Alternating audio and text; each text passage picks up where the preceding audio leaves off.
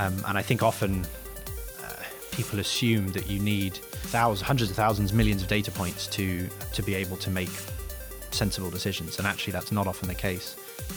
From Inform, this is Buzz IT Talk, a show about tech buzzwords, trends, and the stories behind the hype, helping you go beyond the buzz. G'day, guys, and welcome to episode two, season two of Buzz IT Talk. I'm your host, Matthew Wittemeyer, and today we've got something pretty special for us. It's our very first Buzz IT Talk brief, a shorter episode that focuses on a relatively new buzzword, and that buzzword couldn't be more appropriate. Today we're talking about small data.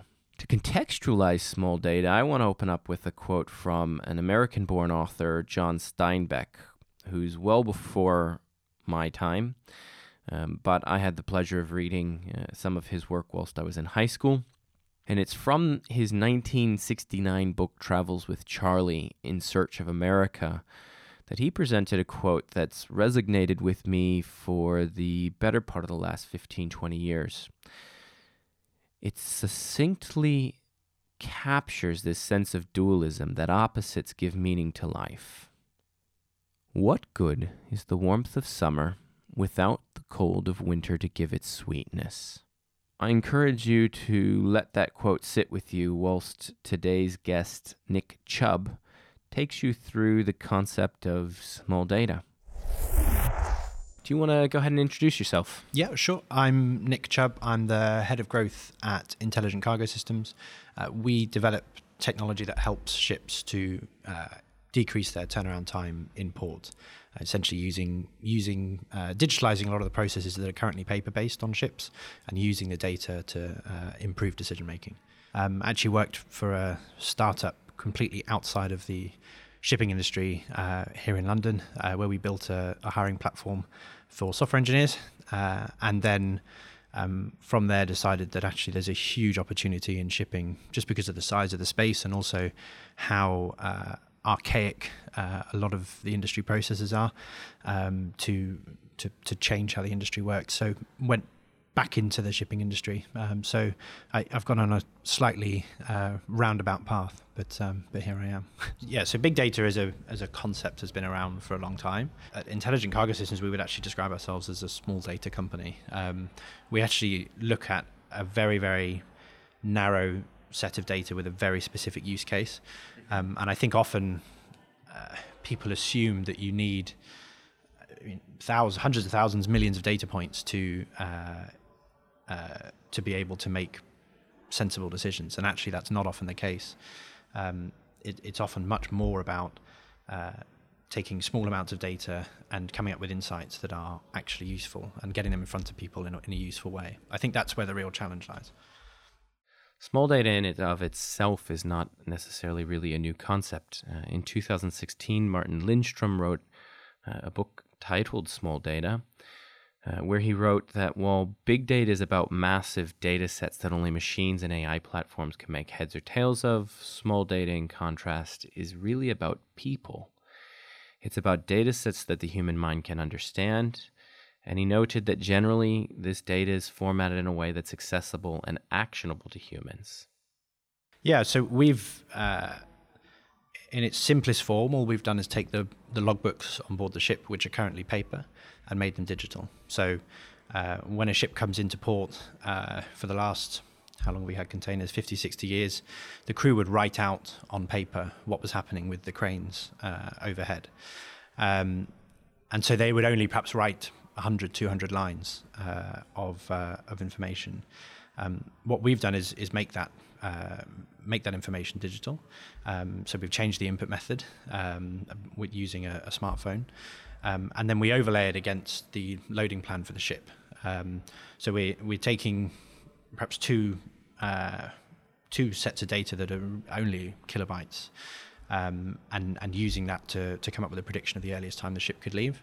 I guess the real the real magic in it is that is the way that we then present that information to the right parties, um, and and that's that's where we're able to effect real change, um, because we can we can get the ship out early by informing the right people. So we initially developed this as a tool to improve the lives of the crew on board.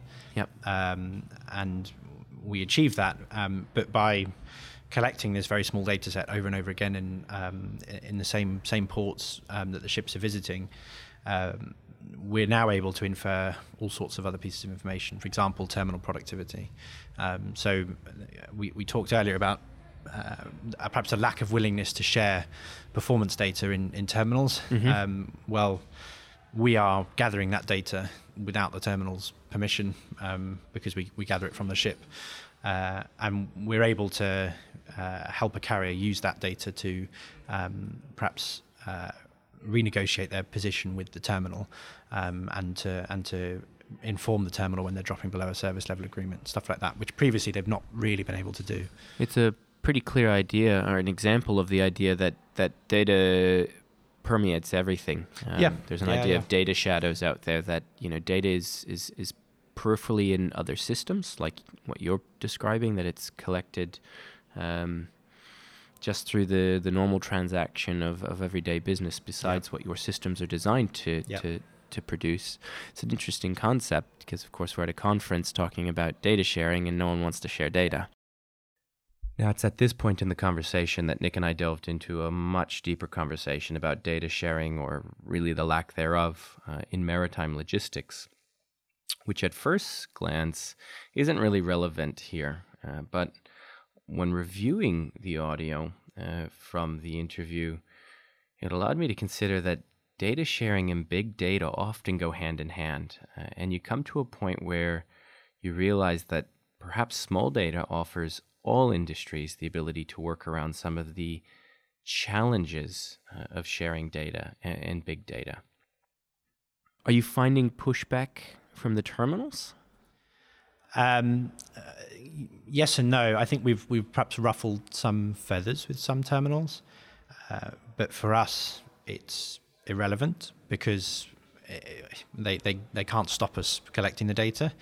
Um, and we're finding that it's actually very useful to the carriers. So, um, to get that kind of transparent view of what's happening, there are some forward-thinking terminals who are um, uh, who are starting to engage with us, um, who actually want to get access to um, their own performance data. It's always interesting to show a terminal operator their own data and for them to have no idea how you got it. Now, before I let Nick off the hook, I asked him what was the greatest lesson he's learned from working with technology in a fairly untechnical industry. That's a great question. Uh, I, I'm kind of thinking back to large organizations I've worked in in the past where uh, I think a lot of the issues surrounding digital transformation and uh, using new technology are actually cultural um, and and more to do with management processes than to do with the technology itself.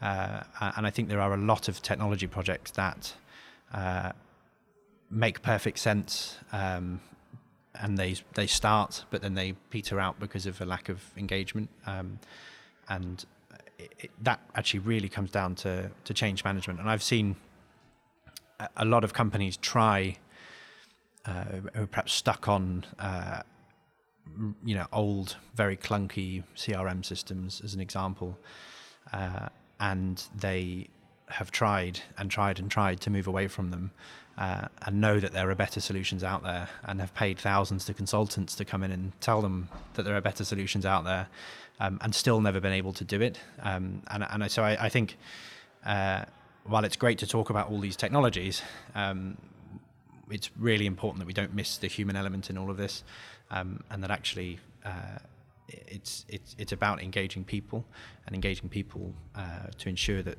they know a that change is necessary and b how to go about it and how to see it through. I think if you if you don't go in with that attitude, any project, um, unless you're in a very small hipstery startup, um, it, it's just not going to work. I'll save you from the uh, conversation about how Nick and I are both not hipsters, um, and we're both not uh, in startup companies. Instead, uh, we're going to leave you today with uh, one final quote from Steinbeck uh, from the same book. For me, it was a small insight into the minds of men, or humans. I saw in their eyes something I was to see over and over in every part of the nation a burning desire to go, to move, to get underway, any place, away from any here. They spoke quietly of how they wanted to go someday, to move about free and unanchored, not towards something, but away from something. As always, you can find contact details for our guests, as well as links to many of the resources we used in preparing for this episode on the Buzz IT Talk website. Buzz IT Talk is brought to you by Inform. It is produced by Kai Kepner, Louisa Valandi, and myself, Matthew Wittemeyer. Our post production is done by the talented Jenny Neustras, with special help from Sabina Walter, Thomas Bergmans, and Isabel Bunya. Learn more about Buzz IT Talk at buzzittalk.com. Follow us on LinkedIn, Twitter, and Instagram. Or subscribe for regular updates at Apple, Spotify, or wherever you get your podcasts. I'm Matthew Wittemeyer. Thanks for listening.